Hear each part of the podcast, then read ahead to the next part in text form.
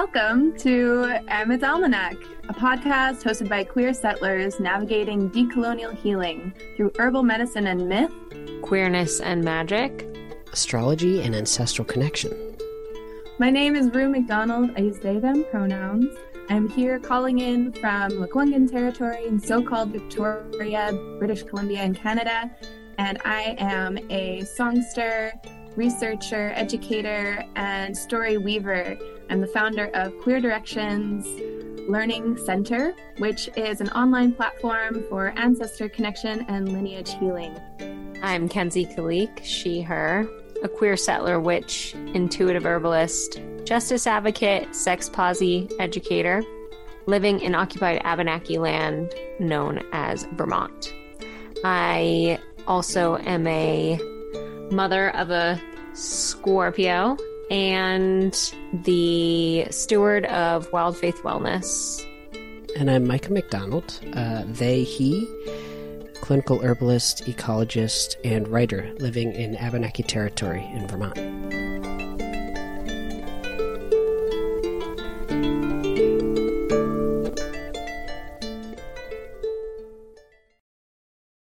I think I would like to know first off what you all are drinking for tea today.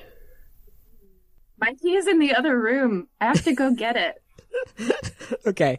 Well, what tea are you drinking, Kenzie? Well, I'm so glad you asked because I started my morning very early as a mother of a 16 month old drinking coffee. I, it's so sexy, coffee.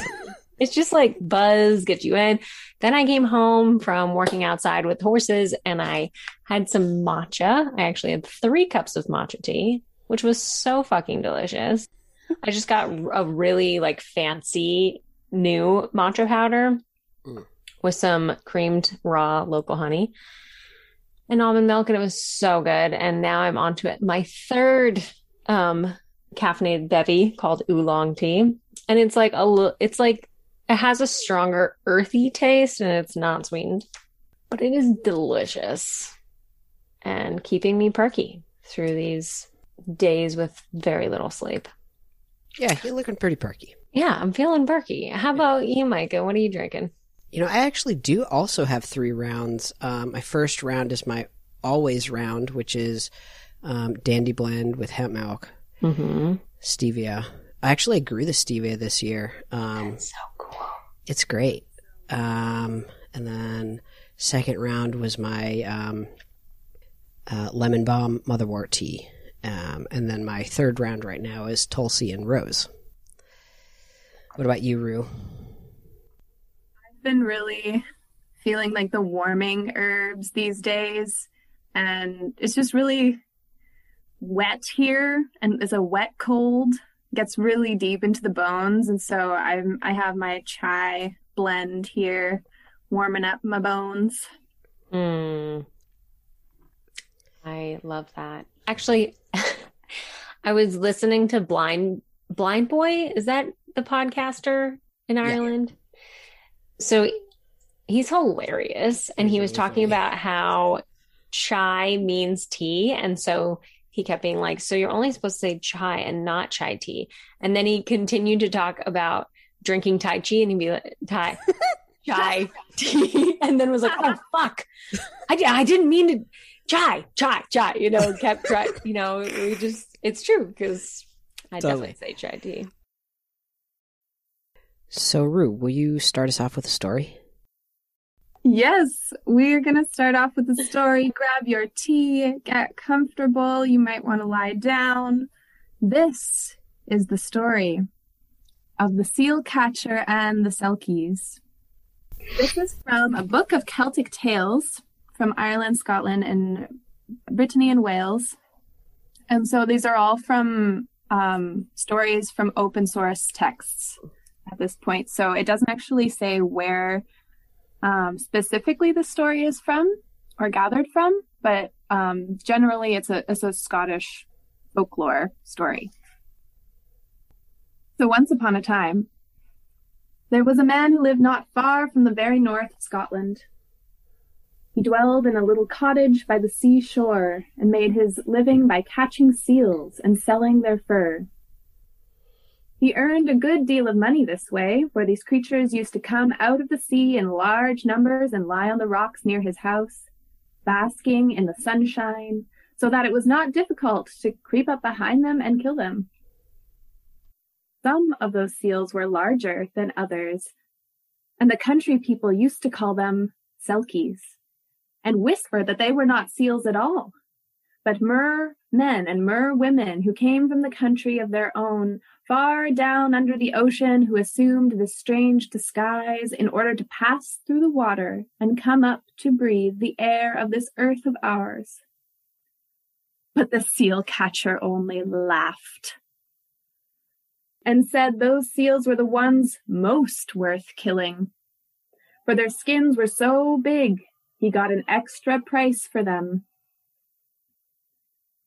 Now it chanced that one day, as he crept up to stab one of these particularly large seals with his hunting knife, the creature gave a loud cry of pain and slipped off the rock into the sea. It disappeared under the water, carrying the knife with it. The seal catcher, much annoyed with his clumsiness and also the loss of his knife, went home to dinner in a very downcast frame of mind. And on his way he met a horseman who was so tall and strange looking, and who rode on a gigantic horse. The seal catcher stopped and looked at him in astonishment, wondering who he was and what country he came from.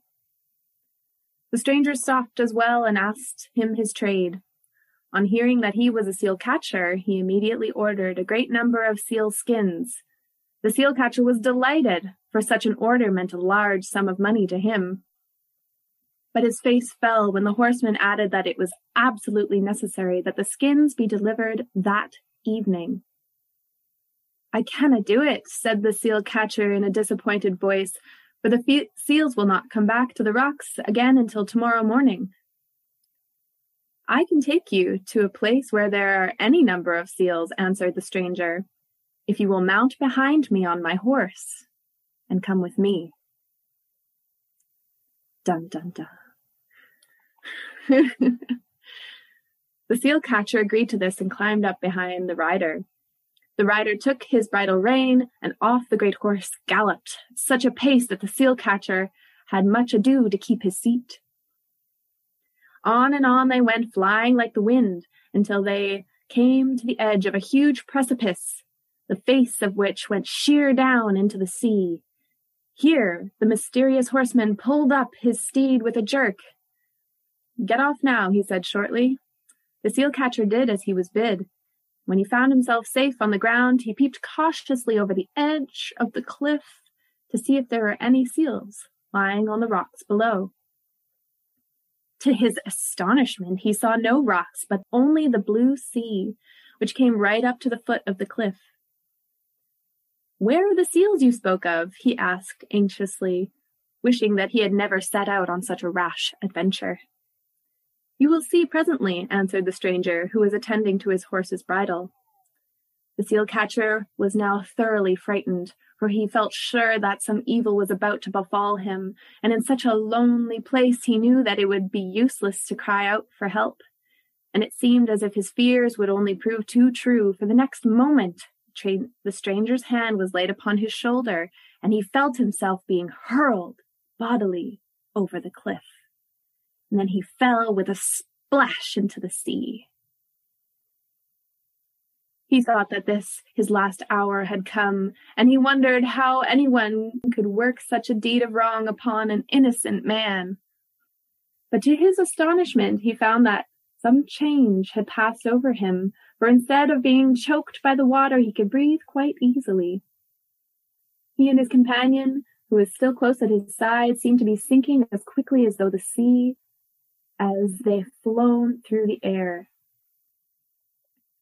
Down and down they went. He couldn't tell how far until they came to a huge arched door, which appeared to be made of pink coral studded with cockle shells. It opened of its own accord, and when they entered, they found themselves in a huge hall the walls of which were formed of mother of pearl, and the floor of which was made of sea sand, smooth, firm, and yellow. The hall was crowded with occupants, but they were seals, not men, and when the seal catcher turned to his companion to ask him what all this meant, he was aghast to find the rider, too, had assumed the form of a seal. He was still more aghast when he caught sight of himself in a large mirror that hung on the wall and saw he also had no longer bore the likeness of a man, but had transformed into a nice, hairy brown seal. Ah, oh, woe to me, he said to himself, for no fault of my own. This artful stranger has laid some baneful charm upon me, and in this awful guise will I remain the rest of my natural life. At first, none of the huge creatures spoke to him. For some reason or another, they seemed to be sad. They moved gently about the hall, talking quietly and mournfully to one another, or lay sadly upon the sandy floor, wiping big tears from their eyes with their soft furry fins. But presently they began to notice him and whisper to one another. Then his guide moved away from him and disappeared through a door at the end of the hall. When he returned, he held a huge knife in his hand. Did you see this before?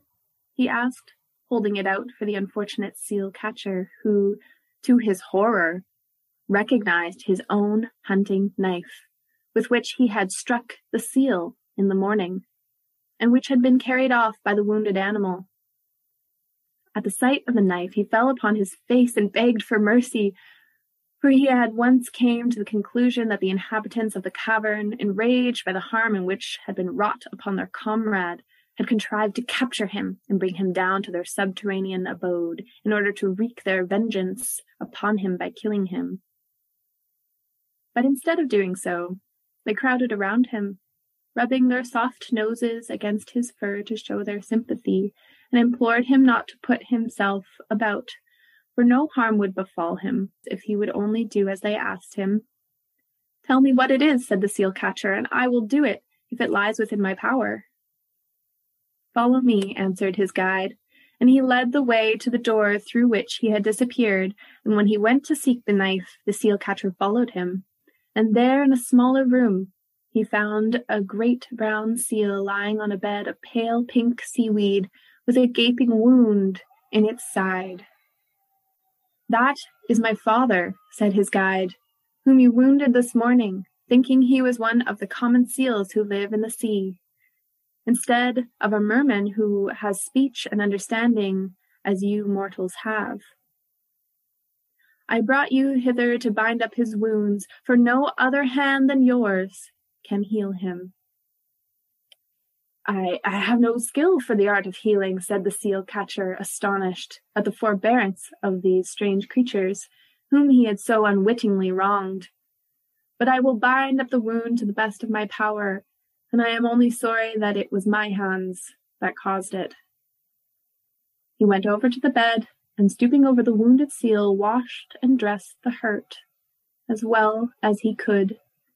And the touch of his hands appeared to work like magic, for no sooner had he finished than the wound seemed to deaden and die, leaving only the scar, and the old seal sprang up well as ever.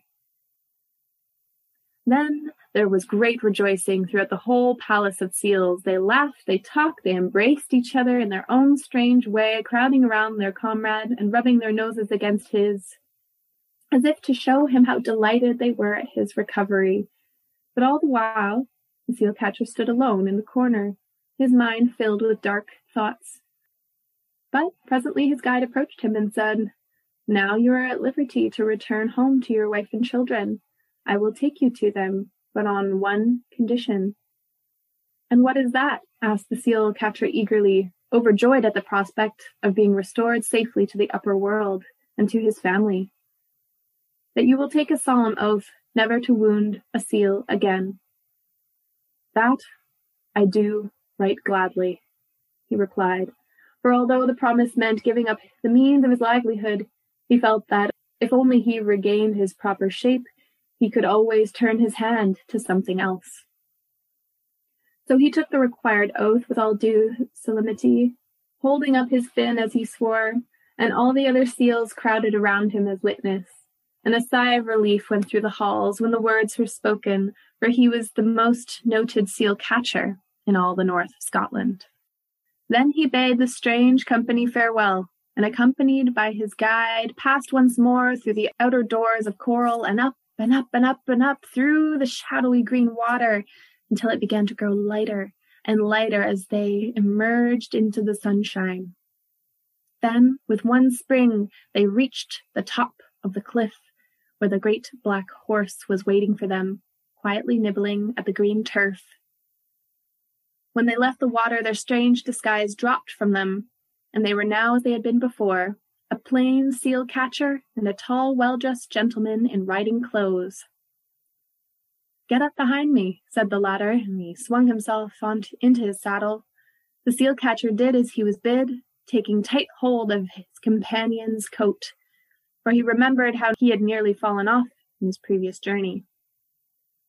Then it all happened as it happened before. The bridle was shaken, the horse galloped off, and it was not long before the seal catcher found himself standing in safety before his own garden gate. And that is the story of the greatest seal catcher in all of northern Scotland.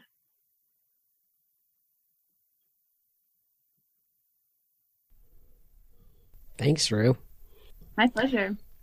And how does that story kind of tie into the topic that we're going to discuss today? So, today we're going to be talking about um, how we are framing decolonization as it pertains to this podcast. And this story, we all decided was one to speak to this topic because it speaks to a worldview of our ancestors that is rooted in an animist worldview, one where there is accountability structures in place and there are nation to nation relationships with the non human world. And these are stories that I can inspire our own ethical and political commitments here where we are because it's an example of when someone makes a, a grave error where there is harm caused and then there's this process of coming into accountability within a different sovereign nation where the harm to which the harm occurred. And and then where that person who you know in this realm was very powerful and had a lot of privilege and ability and then caused this harm and then was brought into a totally different sovereign realm. Basically, they had to go through a process of mending the harm. They were the only one who could who could mend that harm, and subject to a different jurisdictional, like sovereign body, basically, and then was returned home and needed to make amends even further for the rest of his life. So his whole life changed in in response to that um, harm mending. And I think it speaks to decolonization because one, it's a decolonized worldview of the non-human community, as well as a helpful guide of what um, what accountability across difference can look like. Agreed. Yeah, I I love this story because it offers so many pieces for us to put ourselves in the place of the harmer and the harmed and really what it feels like to be the person who's made the mistake and done the harm and the process at which it does transform that person. Um i i very much identify with and as a and just the the place of going to this underworld and being in this incredible awe of majesty and respect. And I loved that he was scared and that he was like, oh, fuck. Like, I really, that is my knife. And the acknowledgement, you know, of like, wow, I'm in this world that is not mine. Um, and before he had such entitlement and such um, place of ownership and capital gain from the the violence that he was perpetuating. And then seeing being able to actually be a witness to the beauty and um, community that was ever present was always there was always and continues to be this strong powerful community. Um, that he was never taught to respect and honor and see for what it was and what it is. Um, and that witnessing was a big shift, you know, and, and it was interesting too, because it was also this foreign experience where, you know, their embrace of one another and love for one another and celebration was something that was not an understanding for him and yet he could see the value and understand what he had to do.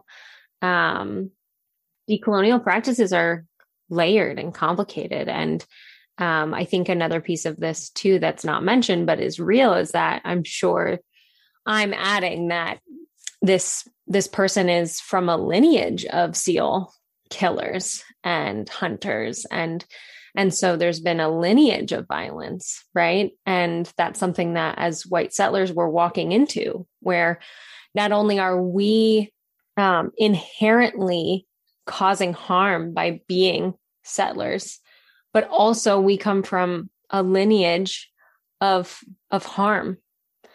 And that continues to happen today, but also there is just deep, deep trauma, deep violence that um, it's part of our responsibility to heal as well. Um, and for him, it was changing his entire life's life, his entire sense of self, identity, worth was dismantled in the process. And that's definitely for me a big part of the work is what do I identify with and how do I how do I create value and how do I find um, a way to take responsibility and find new sense of values and unlearn the shit and and relearn what what it really means to be human. Mm, I like that, and also I like that in the story, the seal hunter was he was the only person who could uh, heal the seal. Um, yeah, which is I think the same for us. Like the the colonial violence is not going to go away unless we, each of us, actively participates in in um, ameliorating that harm and and not only stopping harm but um, but healing the wounds that have been caused in the past. Um, and you know, before we get into the full discussion, I do want to you know have a rough uh, definition of the terms that we're going to bring up, just in case people haven't heard them or are not familiar with how we're defining them for the purposes of this discussion.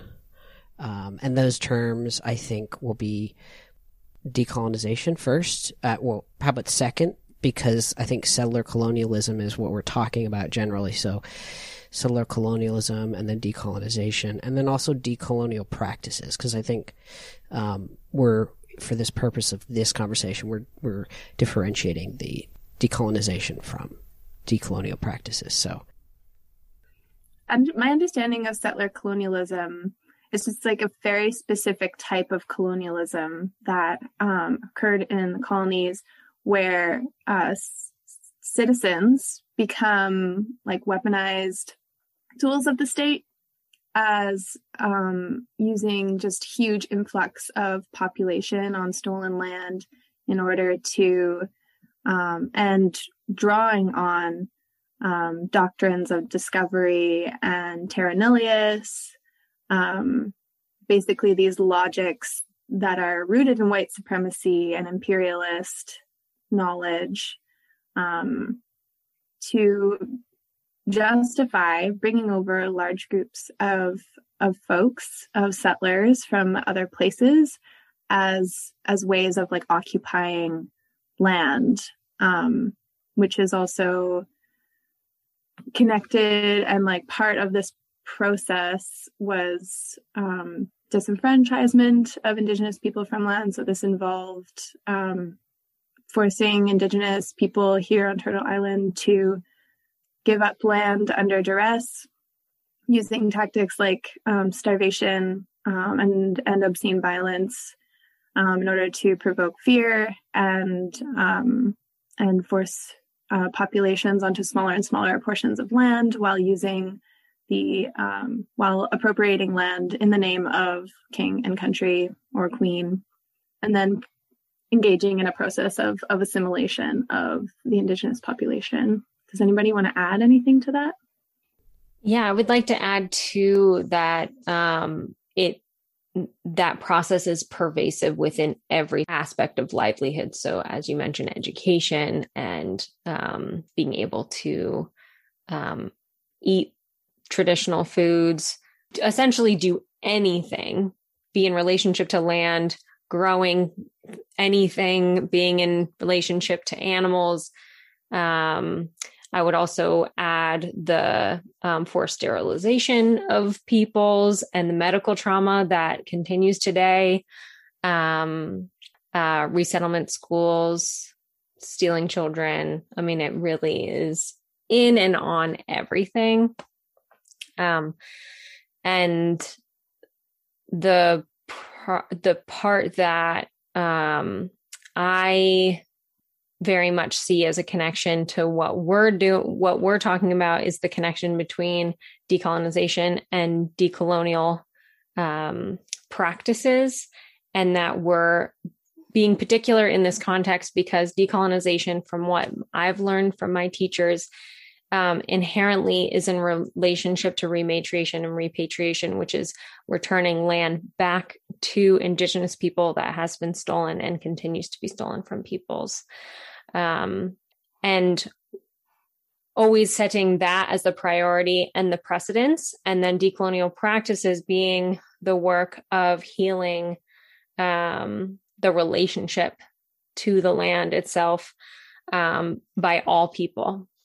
And the conversations and the work that we're talking about in this particular context between the three of us is our own work of decolonial practices within the context of um, herbs and um, respecting and um, being mutual, working with mutual aid, um, and all pieces of what it means to heal ourselves. Yeah, I, I'd like to add a little bit to the settler colonialism. I think one of the things that I think about with regard to settler colonialism is um, erasure that the point of it is to erase people from the land in order to steal that land. Um, and so erasure looks like murder, but it also looks like stealing culture from people in order to label them as um, the same as the colonizers that are stealing the land. Um, so culture um, you know, cultural erasure of indigenous peoples is also part of colonialism. And so that's why decolonization and decolonial practices are involving um, regaining that culture. And, and so reiterating that decolonization itself is giving land back to indigenous peoples. Um, and I think part of the decolonial practices um, that I there's a lot. Like I don't I don't think any of us can speak to all of it. Um, and you know, indigenous people themselves are the ones to speak to this.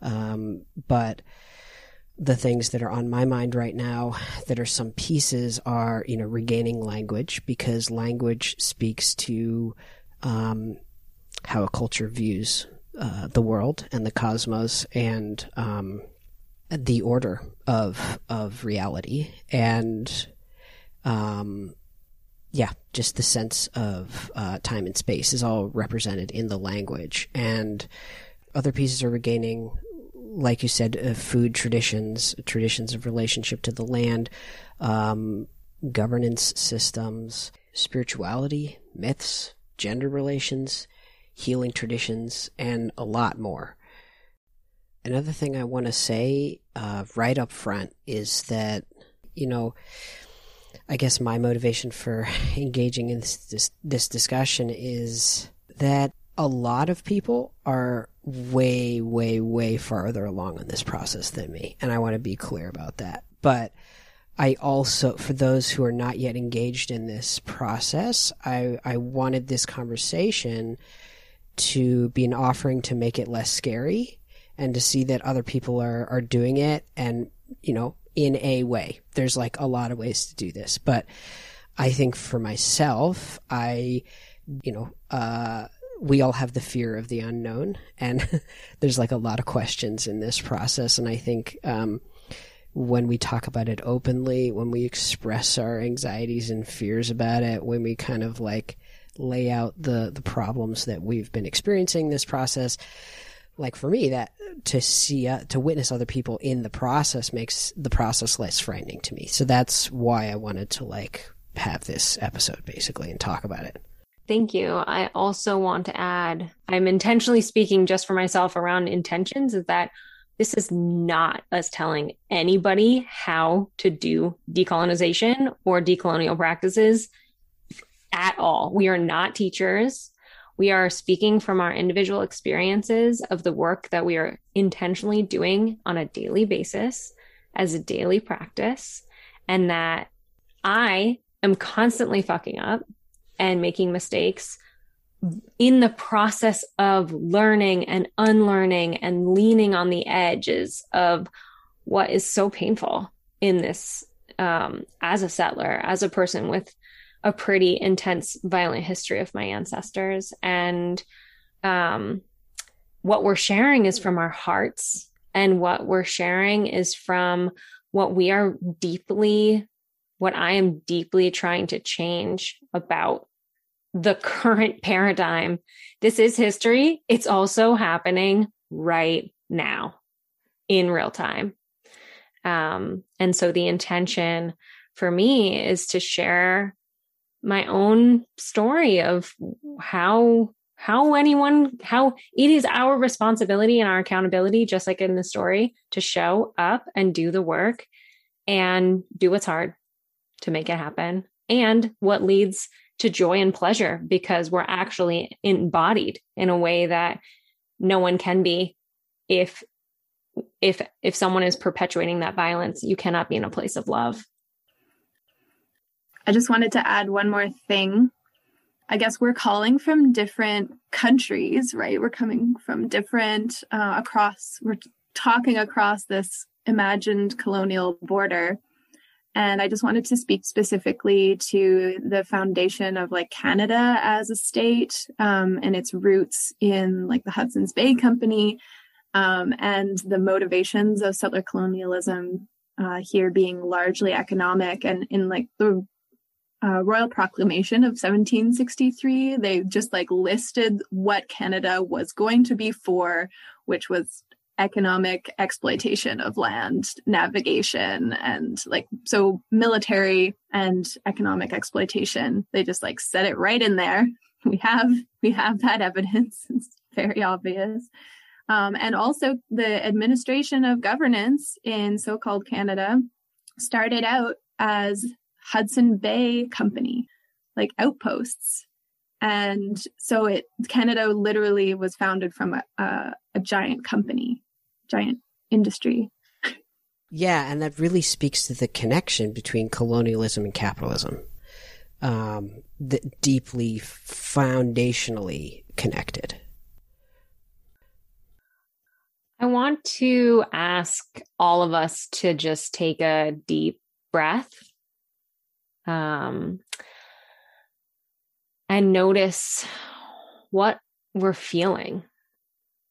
Because I just want to share that my throat is constricted and my heart feels like it's racing. My eyes are hot. I have heat. I feel anger. I mean, that's the first thing that always comes up for me individually. I'm angry. I'm fucking angry. And um it's really um I have been patterned to speak from a very like uh logical and um I think it's really really important to define where we are and speak to the history and that's what we're offering today. And it is so important to feel what it feels like to be who we are. We are born to this place and it's important to feel it. So I'm offering for people to take a moment to just breathe it in.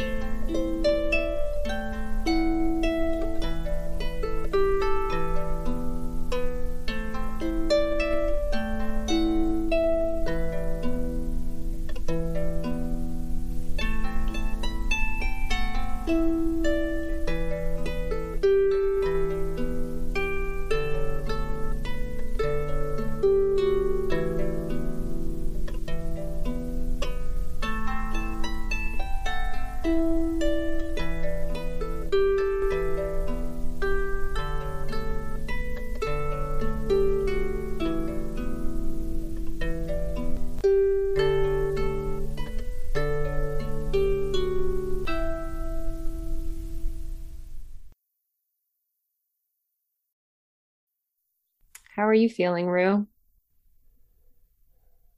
I also feel this tightness and, and anger. Whenever I talk about colonization, I get pretty fiery and pissed off and,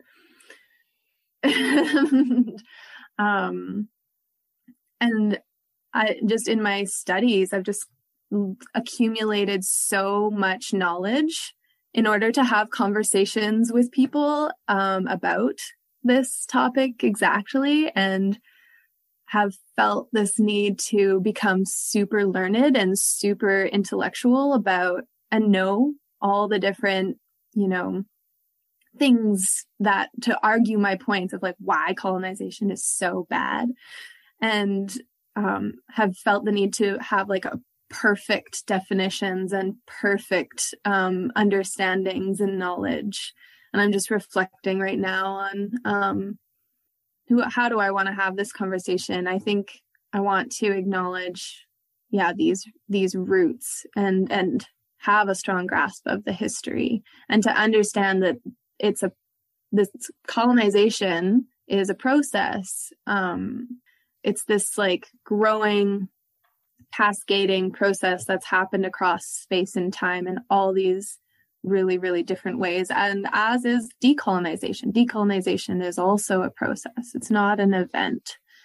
And um, I think that decolonization is the rematriation of land.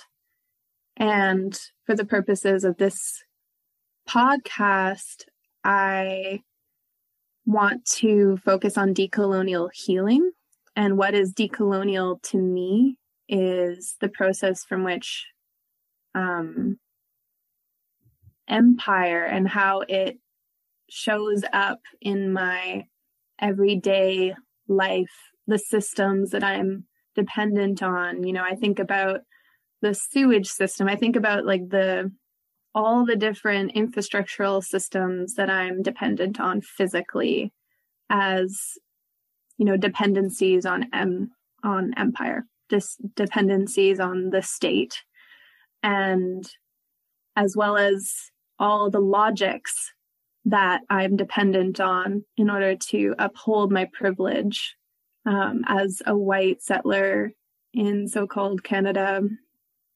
And so then decolonization for me would be the undoing and the de-investing and the developing a kind of sovereignty. I'm going to talk about sovereignty a bit, I think, today.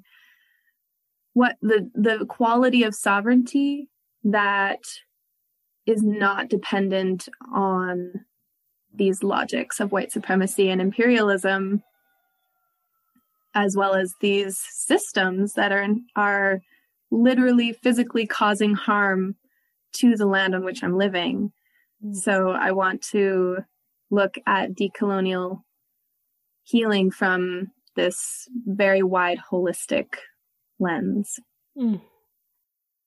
Yeah, and I also want to say a little bit about what you asked us to do, Kenzie, which is feel into our bodies. And um, I think this this topic brings a lot of shame for me. Uh, you know, I feel a lot of guilt. I feel your classic white guilt. Um, and in the past, that has caused me enough fear and anxiety to just avoid the topic when I can. And I know that's a problem.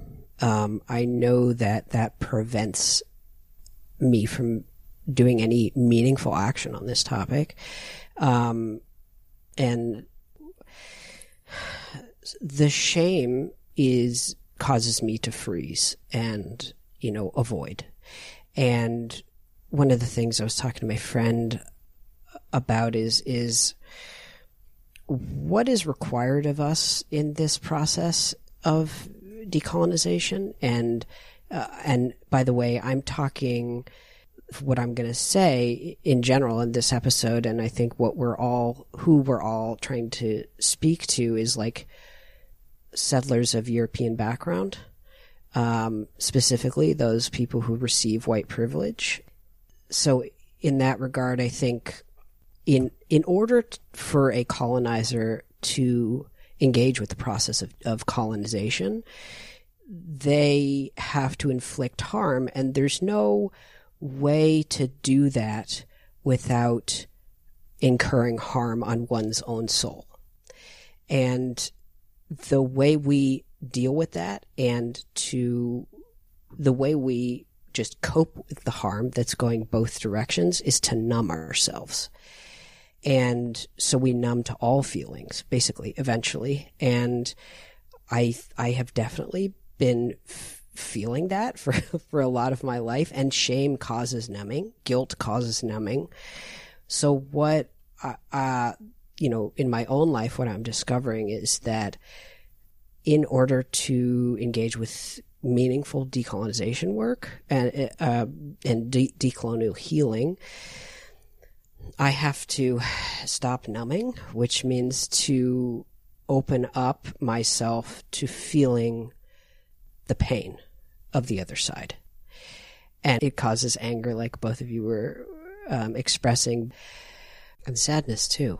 But I, I think part of the process for me is that having empathy and compassion with those people who I and my ancestors have harmed um, is completely 100% necessary for this to be a meaningful, soulful process. And in the process, we regain our humanity because I think we, when we numb ourselves, um, we stop being human. And that's happened to a lot of us. I, I think we've lost a lot of our humanity. So what we have to gain is our humanity back. We, we have to gain is our ability to feel compassion and to feel all emotions. But it does require us to step into pain, at least temporarily. Um, and that that pain is a bridge between the two nations, the colonized and the colonizer. Thank you for sharing that. I really feel that I that brings up um, something we spoke about spoke about in the last episode, which is grief and the story of Arvid and how with her brother's passing, she grieved and cried her eyes out. And that grieving was a source of healing, not only for herself, but it brought 365 plants to life, you know, and that our our collective white settler culture has this fear of death and we're not going to go too far deep into the colonizer culture of Christianity because it's so layered and I am a very spiritual um connected and God respecting and God loving person. Um, and death has been so disconnected from our reality. And so our, our cultural practices of grieving has been totally segmented and disconnected. And um, such a big part of this process is the grieving and the crying and the feeling, just like Mica was speaking to and Rue was speaking to, we have to feel. And I would also add, which I think is, um, I feel like it's really problematic. And the hardest part for me is the compassion for my ancestors and the forgiveness of my ancestors. Like, even as I say that, I'm like, fuck that, like, fuck those people. But at the same time, it's like, how do we heal and move forward if a part of ourselves we hate?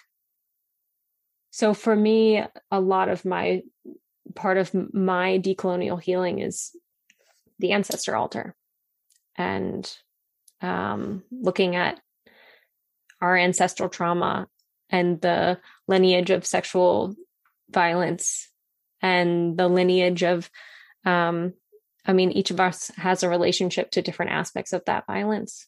And how do we grieve that and and see the other side of of that process too where joy lives and the seeds grow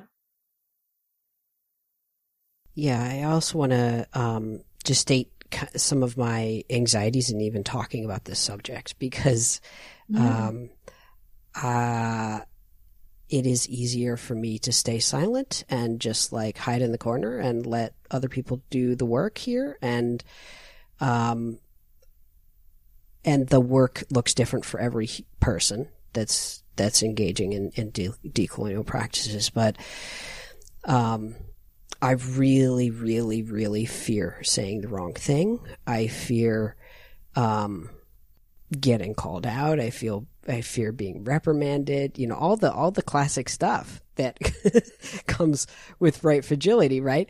And that's okay. Like that's part of the process. And this is what I'm learning. You know, I'm telling myself this right now. um but uh so uh, we can move through it. We can practice. We can make mistakes and get better at it. And um, I also fear one of the, the fears of talking about it. Uh, part of it is I worry that talking about this in public centers like um, white settler voices in this discussion, and who should be really talking about this and teaching this is indigenous people, which is correct. However, I also think that in order for more white settlers to, and, and just settlers in general, to be thinking about this and talking about this and having it at the, in the front of their minds as they walk down the street and go to the grocery store every day, um, we just have to be talking about it more. And it might feel more approachable if different kinds of voices start talking about it, including, you know, us as queer settlers, and and that just offering different different perspectives that uh, some people can can hear and receive more easily, and then from there go to other voices. What what do they have to say? And uh, specifically, going to um, indigenous peoples themselves and learning directly from them. So that's one of my fears, and that um, also a centering centering white voices on this, but b um, being performative, and which you know we've talked about that um, in our kind of discussion before this podcast is um, a, a, lot of white settlers on this topic, but also other topics. Um, often try to perform or make obviously visible their um, advocacy and their allyship, uh, especially in social media, and that that is not always, it is sometimes empty, basically. And so it is drawing attention instead of doing actual work. So that's another one of my fears. Um, and yeah, anybody want to say anything about that? Yes. um, yeah, I I really appreciate you bringing up fears. I really do have very similar similar worries and around um yeah this, this issue of like taking up space in the in the conversation of decolonization.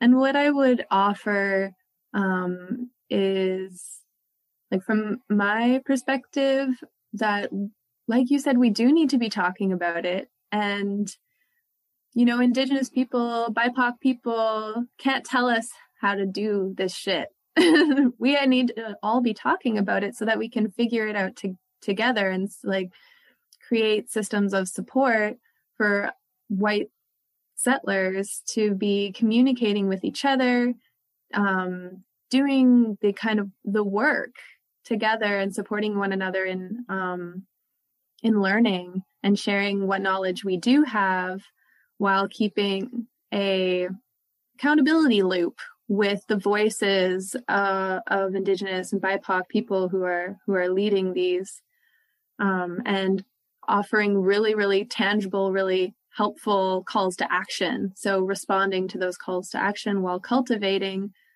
these practices of what i would call cultural resourcing something that i definitely um, have been in in activist circles is like a hungry ghost um, and hungry ghost to like isn't willing to vulnerably self-implicate. Just like like i already know everything. It's all great. I don't have anything else to learn you know? I'm here to be a badass activist. It's like well pause.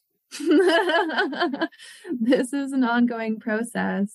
And the and the hungry ghost um feeling is one of like lack of groundedness and lack of re- like real resourcing and skills to stay calm and grounded in stressful situations in situations where um, my white fragility was getting triggered. And what it means to not become a hungry ghost is to become fed. And how are we feeding ourselves and in community, lifting each other up um, to learn and grow and become resourced. A big part of that for me is looking to the ancestors, like Kenzie was talking about, is having that ancestor altar, connecting with ancestral stories and ancestral ways of engaging in the world and that feel good and right for this time and this place. Um, developing strategies for staying grounded um, and developing a strong sense of self and culture, I think is really important. Um, in order to not be constantly trying to like grab and take and coming from a place of scarcity. I think for me, I was really coming from, and I think still in some cases, come from a place of um, scarcity of like, I don't have enough um, trying to fill something in myself, coming up from a place of, of an empty cup. And where what I want to be doing, what I realized during my work, was that I want to be coming with a full cup I want to be coming with stories. I want to be coming with um, groundedness and ways that I can just really be a lot more accountable, a lot more, um, a, a better listener, and a lot more aware, self aware of of like how I can be truly helpful. um, and where I need to back off and where like where do I need to be putting my energy and where I've found it is is in doing this work that we're talking about this decolonial healing and creating cultural resourceness um, because what I learned was that you can't actually access compassion neurobiologically if you're triggered and stressed and coming from that place of scarcity. And so I want to be cultivating in myself and supporting other folks um, to develop those skills to come from a place of, of groundedness and compassion more consistently more like it's not going to always happen right? Like this is a process of healing but more consistently in our work and translating that into informing really grounded um, justice oriented liberatory work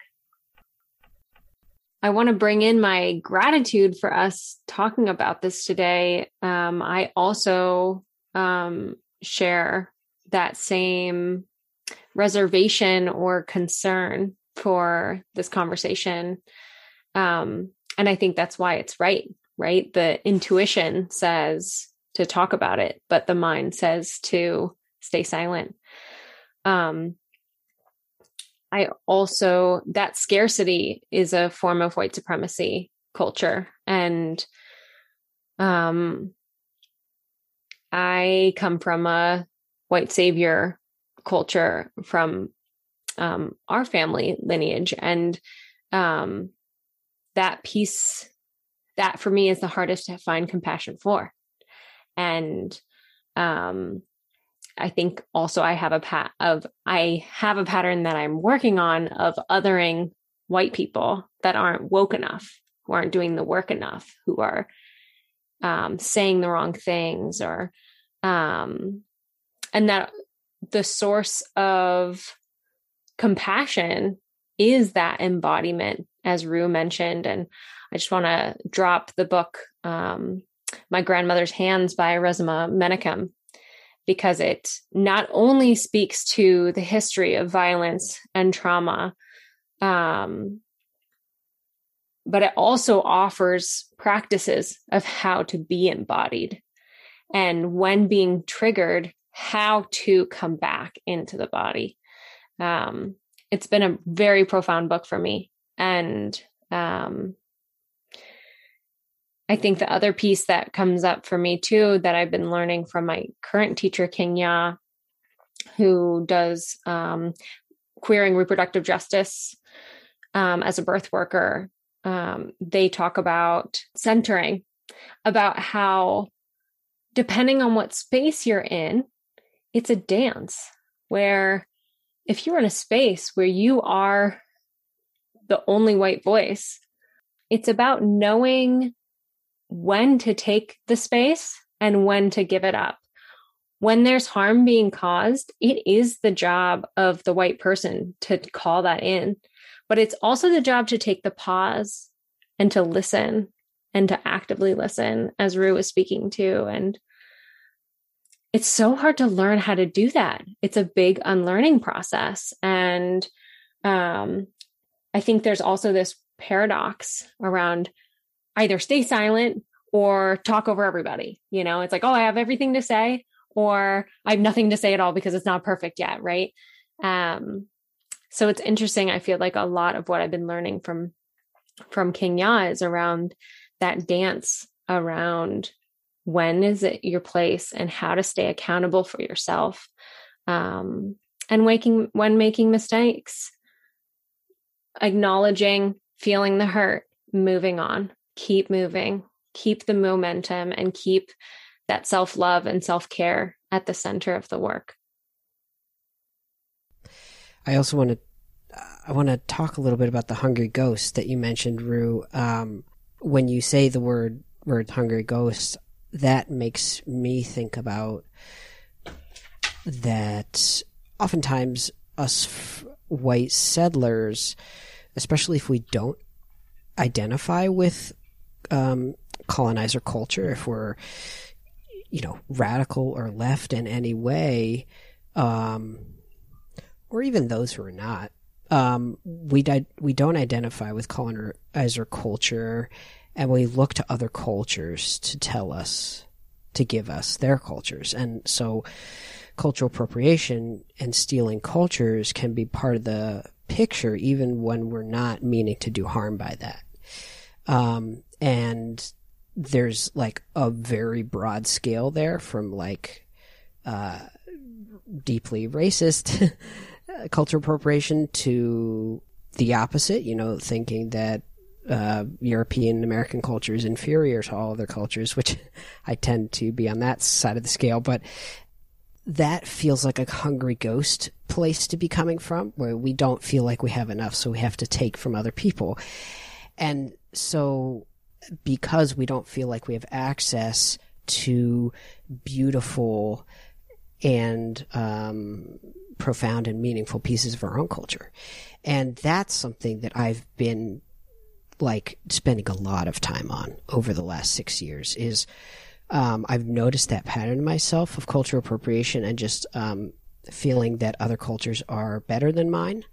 And that has yeah, led me to really explore the cultures, and I've loved that a lot, and I've gained a lot from that. And I also feel like the last six years in particular, I've spent a lot of time learning about my Irish ancestors, and that's been so profoundly healing um, to know that my ancestors, my European ancestors, had an indigenous cosmology of their own and, and non colonial ways of being. That's really meaningful to me. And I think there is um, an understanding that part of the process for settlers, especially white settlers, to um, engage with decolonial healing is to learn who, the, who their ancestors were before they became white. Because whiteness is it's an empty space. There's nothing there except for capitalist colonial culture. And that culture is harmful, as we've been talking about. And I just want to clarify that I understand whiteness to be this pseudoscientific construct created by colonists, um, having zero biological legitimacy. But whiteness does have social legitimacy because uh, racist systems grant privileges to quote unquote white people whiteness is what was left after our European ancestors were colonized by patriarchal imperial forces when they were robbed of their indigeneity and had nothing else to identify with besides the colonizer's culture. Because essentially all of our European ancestors at one point or another were themselves colonized. So to go back to before our ancestors became this kind of like homogenous capitalist colonial mass. Um, what was their indigenous cosmology? What kind of practices did they have? What did their spirituality look like? What were their relationship with nature?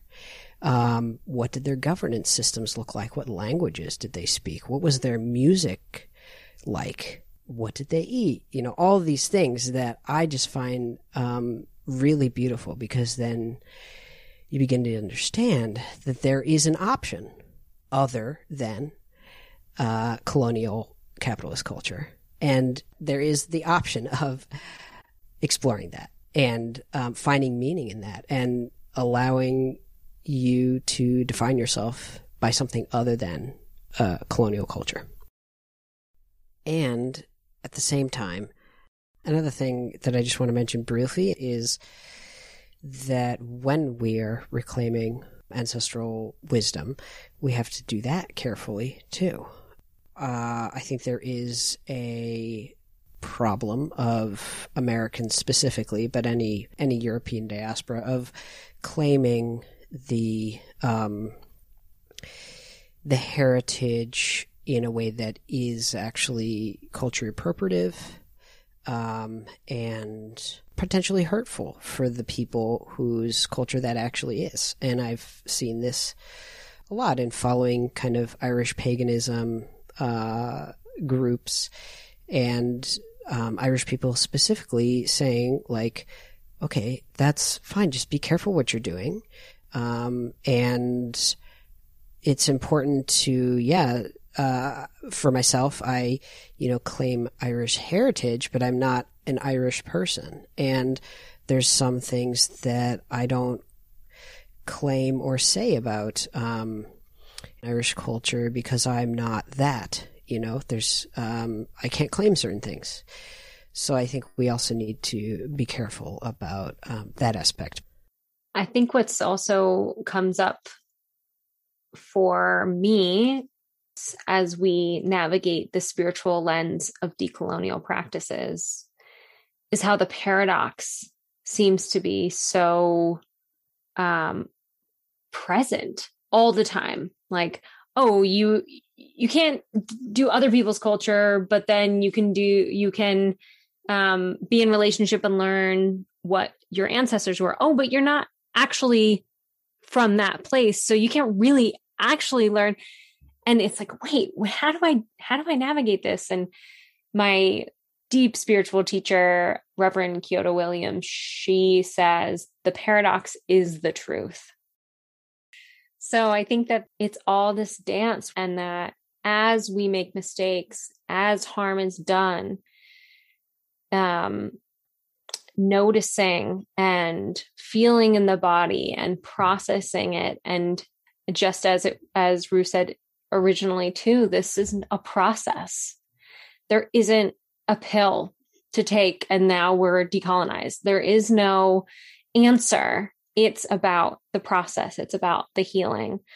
And I think a big piece of it too is what where we are coming to this story is the lens of queerness and how that's a big part of us collectively why we three are coming together and coming from that lens being a part of the healing process. So I guess asking each individual to ask themselves, what what are the aspects of nature that I connect to and where are ways I can lean into my edges when I feel uncomfortable and lean on those connections for support and answers. Oftentimes, our ancestors speak in whispers, and they're louder when we are in nature. So asking ourselves to go to those places to hear them.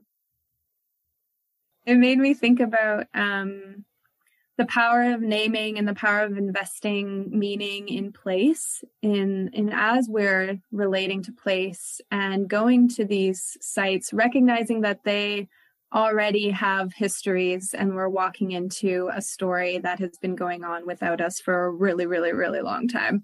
And not to be you know start naming a place and claim that place as like your new pagan site. That's not what this is about right? This is this is about um the both and and the pluriverses that we are, are developing together and tending these these cultural emergence and that the reality is that decolonial practice is going to be different everywhere you are because you are in an embedded web of relationships. Um, and those relationships will be informing how you move forward in the work and being responsive um, to to those relationships will then inform a, a whole you know myriad of ways in which um, decolonial healing will happen in every different context. It's very contextual. And I think it also speaks to the ways that, and like the spirit of animism um, dispersed and persisted in our bodies, in our lived experiences, in all these different ways. It went underground, it went into subterfuge, and um, continues to you know live in in us um, as we exist on the land and so it's really don't it's i think it's important not to get caught up in like naming and you know saying like this is this is the place that i've spiritually connected with and now it's mine it's or or it's like if i don't have it it, it goes back to that hungry ghost thing, that scarcity model. Like, no, no, no, we carry this with us. Um, even if we invest, you know, spiritual meaning in a place, um, we need to be willing to move on, be willing to be responsive to feedback from Indigenous folks, um, and not develop this kind of entitlement. Like that's part of the of the coming into right relationship. I think is is releasing entitlement um, and the need to name and have things be static and knowable. Very queer. Well, you know that that really brings up for me a struggle I've had for a lot of my life is I want I want to identify with the land. I want to feel part of this place. And as a settler that's really hard. Like am I how do I belong here if I'm not supposed to be here? And um I, I don't know the answer to that question. I'm still exploring that. Um, and I also think about that European settlers, um, when colonized people has to move, um, they're unrooted, they're ungrounded, they're unlanded, and th- uh, indigenous people identify with the land, and so there's some kind of like umbilical tear that happens when we get displaced, when we get colonized and are asked to move out which is ha- you know happens to a lot of European diaspora people for different reasons, um, and so it's it's just such an interesting, like I said, paradox where we go to steal the land of other people and cause again a displacement, but when we have when we own that land, quote unquote, we're actually still disconnected from it. We don't identify with it. I I see European settlers. Um, here on North America really living very surface level lives. Like they, they're not rooted anywhere. And there are exceptions, of course, you know, but still, um, I'm really interested in the idea if, you know, if we steal land but don't identify with it, what if we identify with it but don't own it? You know, what does the opposite look like? And I'm, I'm like way interested in that. I, I don't know what that looks like, but, um, I think what I want in in for my own spiritual well-being and growth and I think it can tie in well with decolonization and decolonial healing is to kind of learn how to merge my soul with the land in a way that's not doesn't involve ownership uh, and it doesn't involve any kind of claim. It's um, it's something else um, something more spiritual and and communal, and um, that kind of brings me to maybe the last thing I want to say is that I feel like just you know the last couple weeks I realized that this like engaging further in decol- decolonial healing and decolonization is kind of the missing piece to my spiritual practice yeah, it's it feels really huge. It it seems to be the intersection of all of the things I care about. Uh, both my political wishes and also my spiritual wishes. I absolutely deeply resonate with that in terms of the labor as a white person, the labor and the accountability is the spiritual path and that the more we process that grief, the more joy and connection to creator, God, goddesses, magic, miracles, um, possibility, and the less of a grasp we need to the perception of um, truth and instead being in that relationship um, in a way that is regenerative and joyful. Makes me think of sovereignty a lot. I think about sovereignty quite a lot. I recently did a um, offered a a course that was all about different sovereignty figures. I think because I have this background in studying um, colonization and settler colonialism, and similar to how Mica was talking about just a real fascination with learning um, about my own cultural moorings I became pretty interested in learning about the ways that sovereignty is uh, and nationhood. Sovereignty and nationhood are embodied and uh, were embodied and were um, established and conceptualized of uh, within indigenous like cultures that lived indi- more indigenously than my lineages do in present day.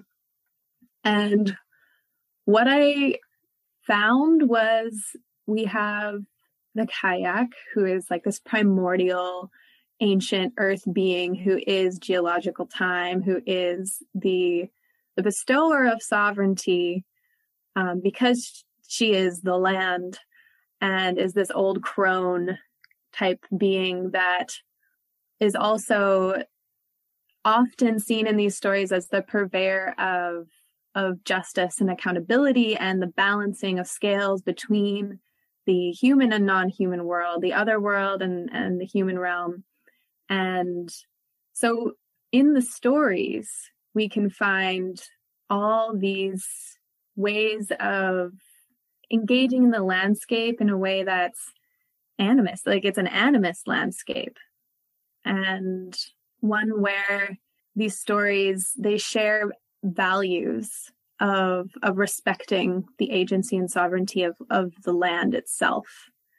And uh, it makes me think of the land defenders and water protectors who um, you know they have been very vocal about um, being called protectors and defenders and see and framing themselves as the land itself rising to protect itself.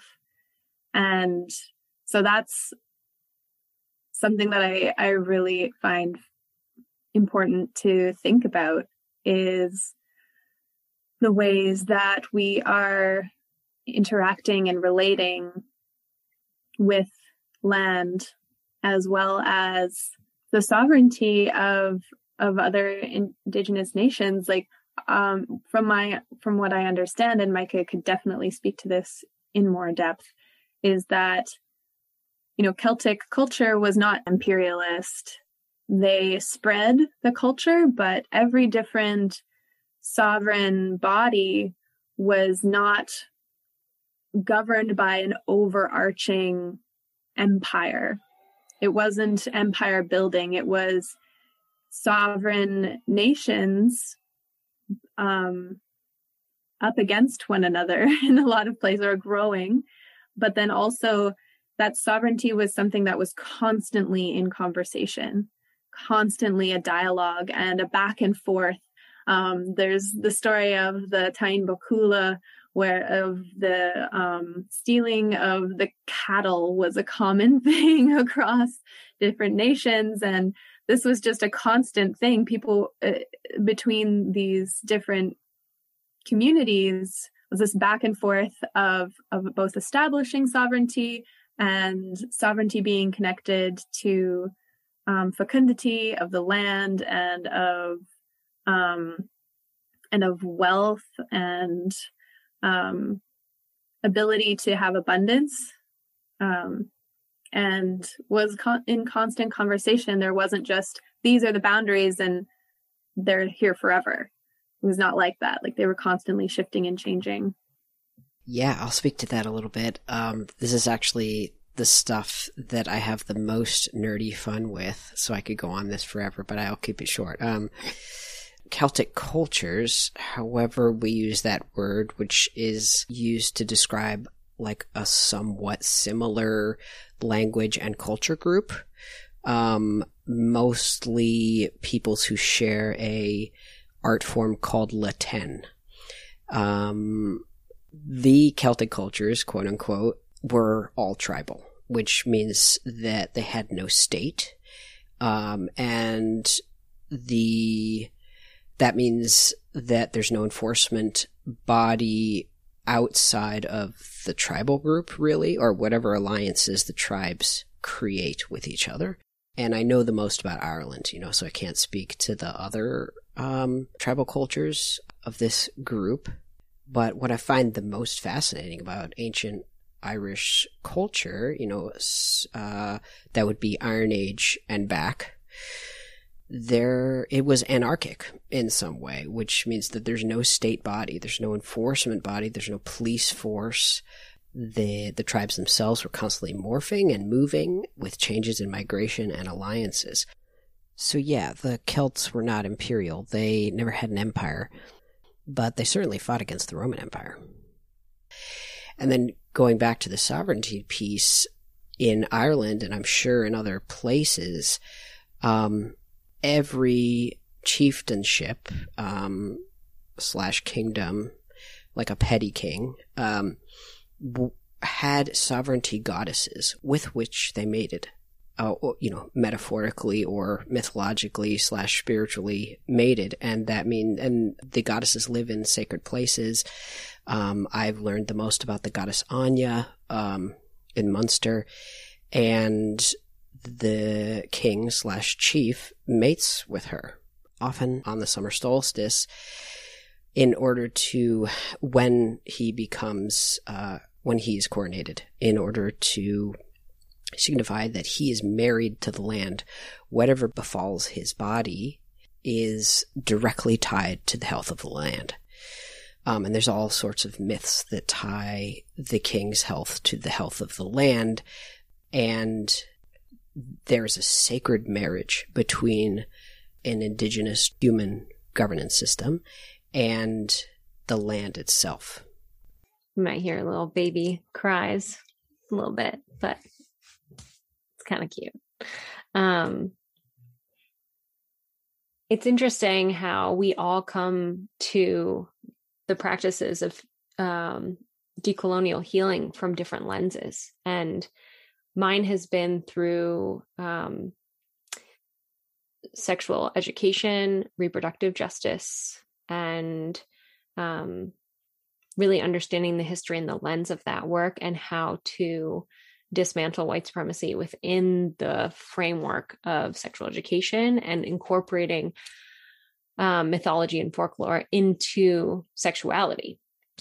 And when thinking about sovereignty, talking about reclaiming the body and also talking about when we're talking about language reclaiming language of the body as well. So a lot of the sexual organs were colonized and named by european cis men including fallopian and um, bartholin and um, even the g of g spot was a white european man and so, a big piece of language, the use of language when describing, especially our sexual organs um, and reproductive, regenerative places, um, which is a source of creativity and intuition. How can we reclaim that language as well and be really intentional? Also, knowing the history of medical bondage and um, like I mentioned, for sterilization.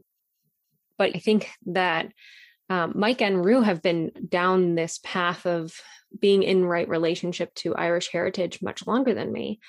Um, and a lot of that has been the veil of um, colonial violence has made, um, I guess, the linear sifting and almost like swimming upstream of the history of violence, especially of um, in these mother baby homes in Ireland, but also um, the Catholic history of sexual violence against children within the church. Those things have been really preventative for me to feel any kind of um, connection um, and vulnerability and forgiveness to my lineage. And some, and to be honest, a big portion of what I've learned has come from Mica. Mica wrote um, and is writing um, a trilogy about um, that's centered in pre-Christendom Ireland, and Mica can speak more about that. But what's been really empowering for me about it is that animist perspective. And I think a lot of the,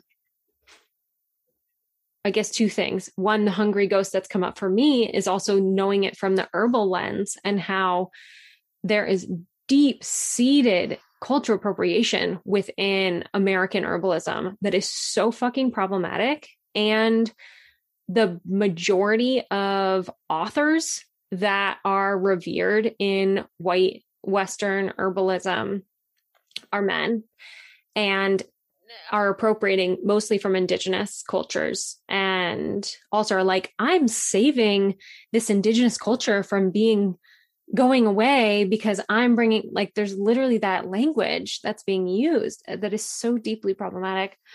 Um, and so even within herbalism, I have been a a proponent of cultural appropriation um, by learning from white people, for instance, traditional Chinese medicine or Ayurveda, and um, really the f- steps. And I think I mentioned this maybe in the the previous podcast has been um, to be in my own pleasure, be in relationship to my own pleasure in my own body, um, and also to literally sit with the plants to literally be in relationship, to get to know yarrow, to get to know St. John's or St. John Wort, to be with these plants in a way that recognizes their their spirit and and a realization that came to me a couple years ago in that process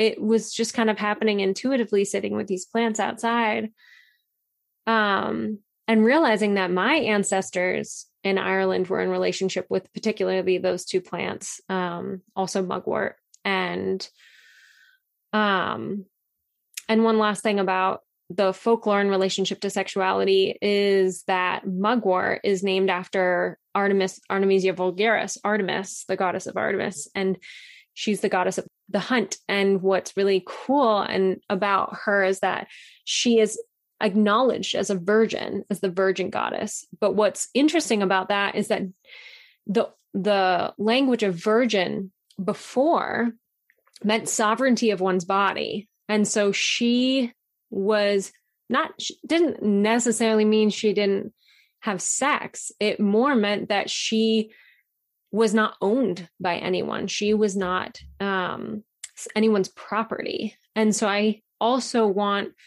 to create, to bring in that liberation around the body and sexuality that, um, that that aspect of virginity being in sovereignty of my body and being in my own pleasure and prioritizing pleasure as an act of healing embracing and being in pleasure feels really connected to grief for me and like the spectrum of um, felt sense uh, of what I'm able to hold in my body. Mm. Um, when I when I work with grief and I work with um, tending the grief of my ancestors and doing this lineage healing, it really does open up like this range of of also pleasure and joy. So I really do thank you for naming that. I think they're so so deeply connected.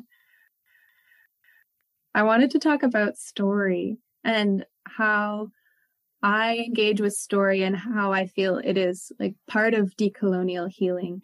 Is I know that a lot of folks look at these stories because what is being passed down, you can be assured was the words of a man or like often would have been the words of a white man usually.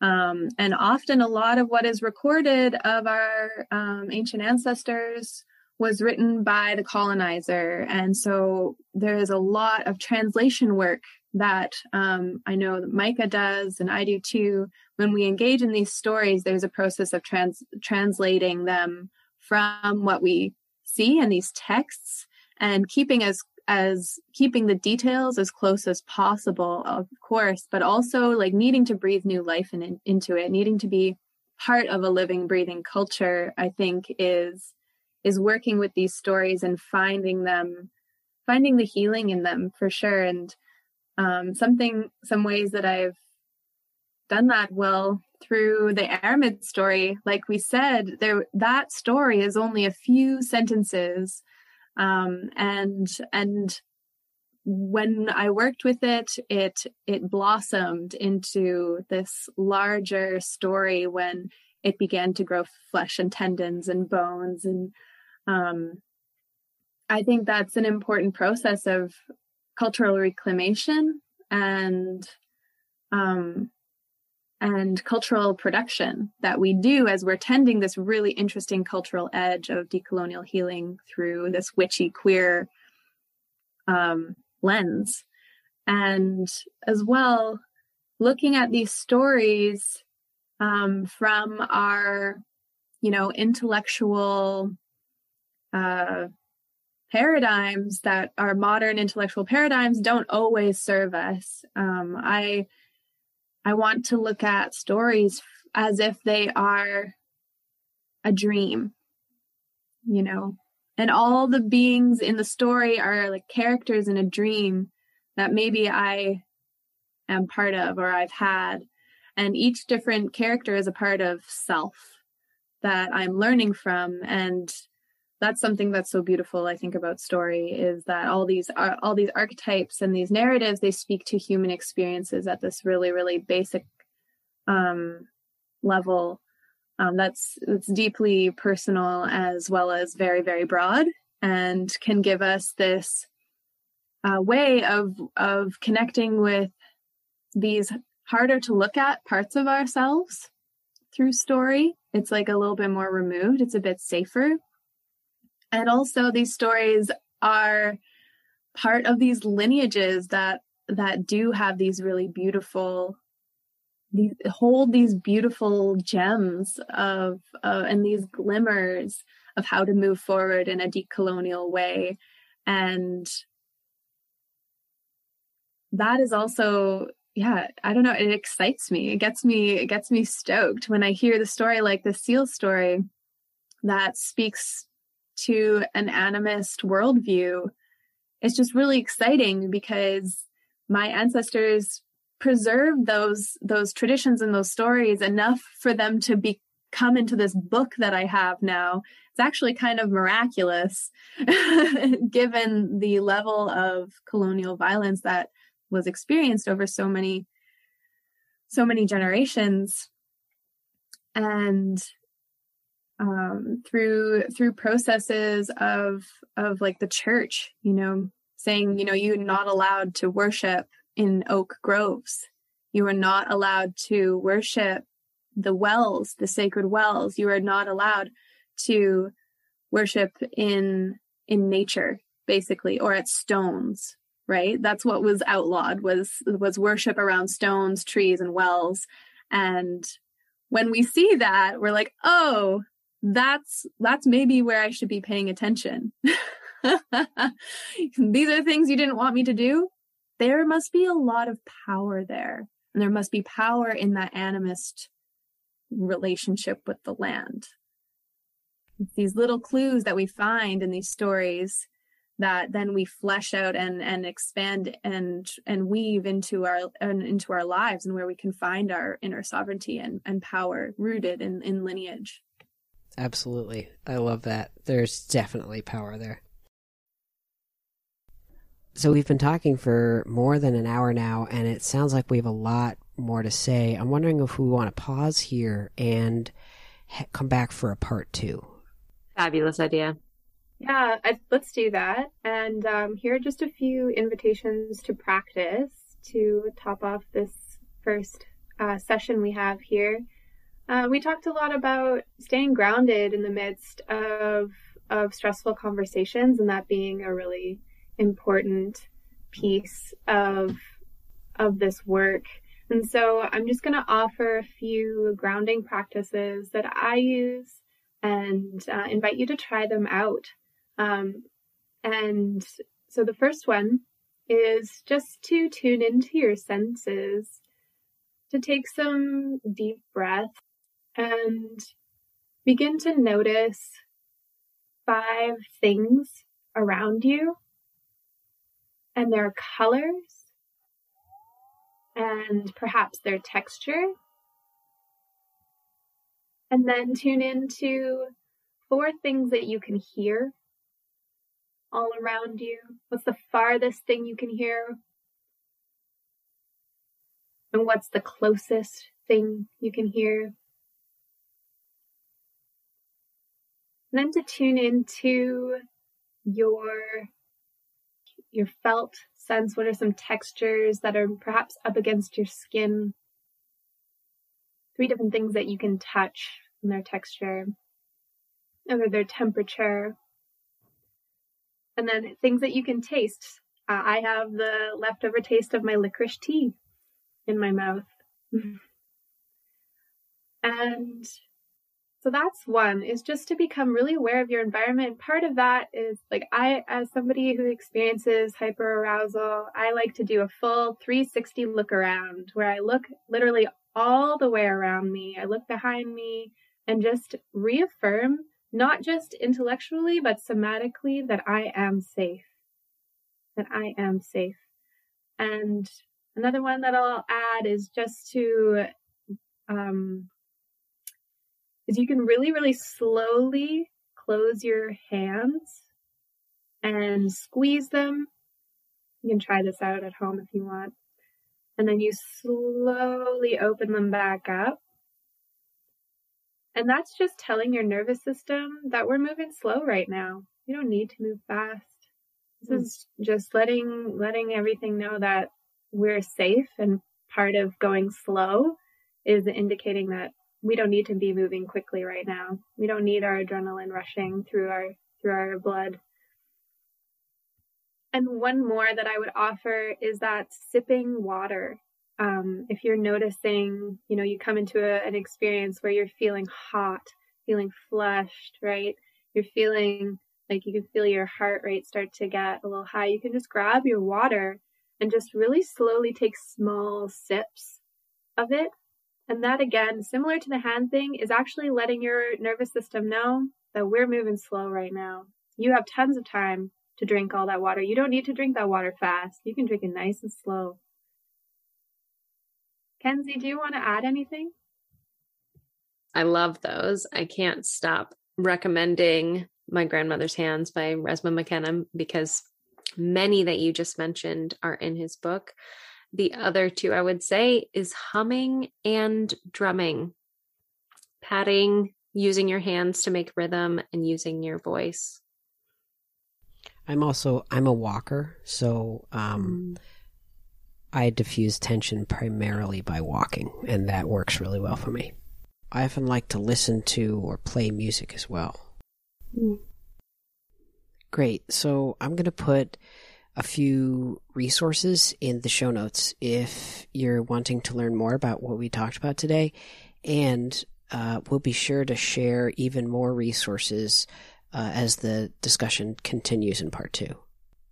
So we will see you soon in part two of this conversation. Toodaloo.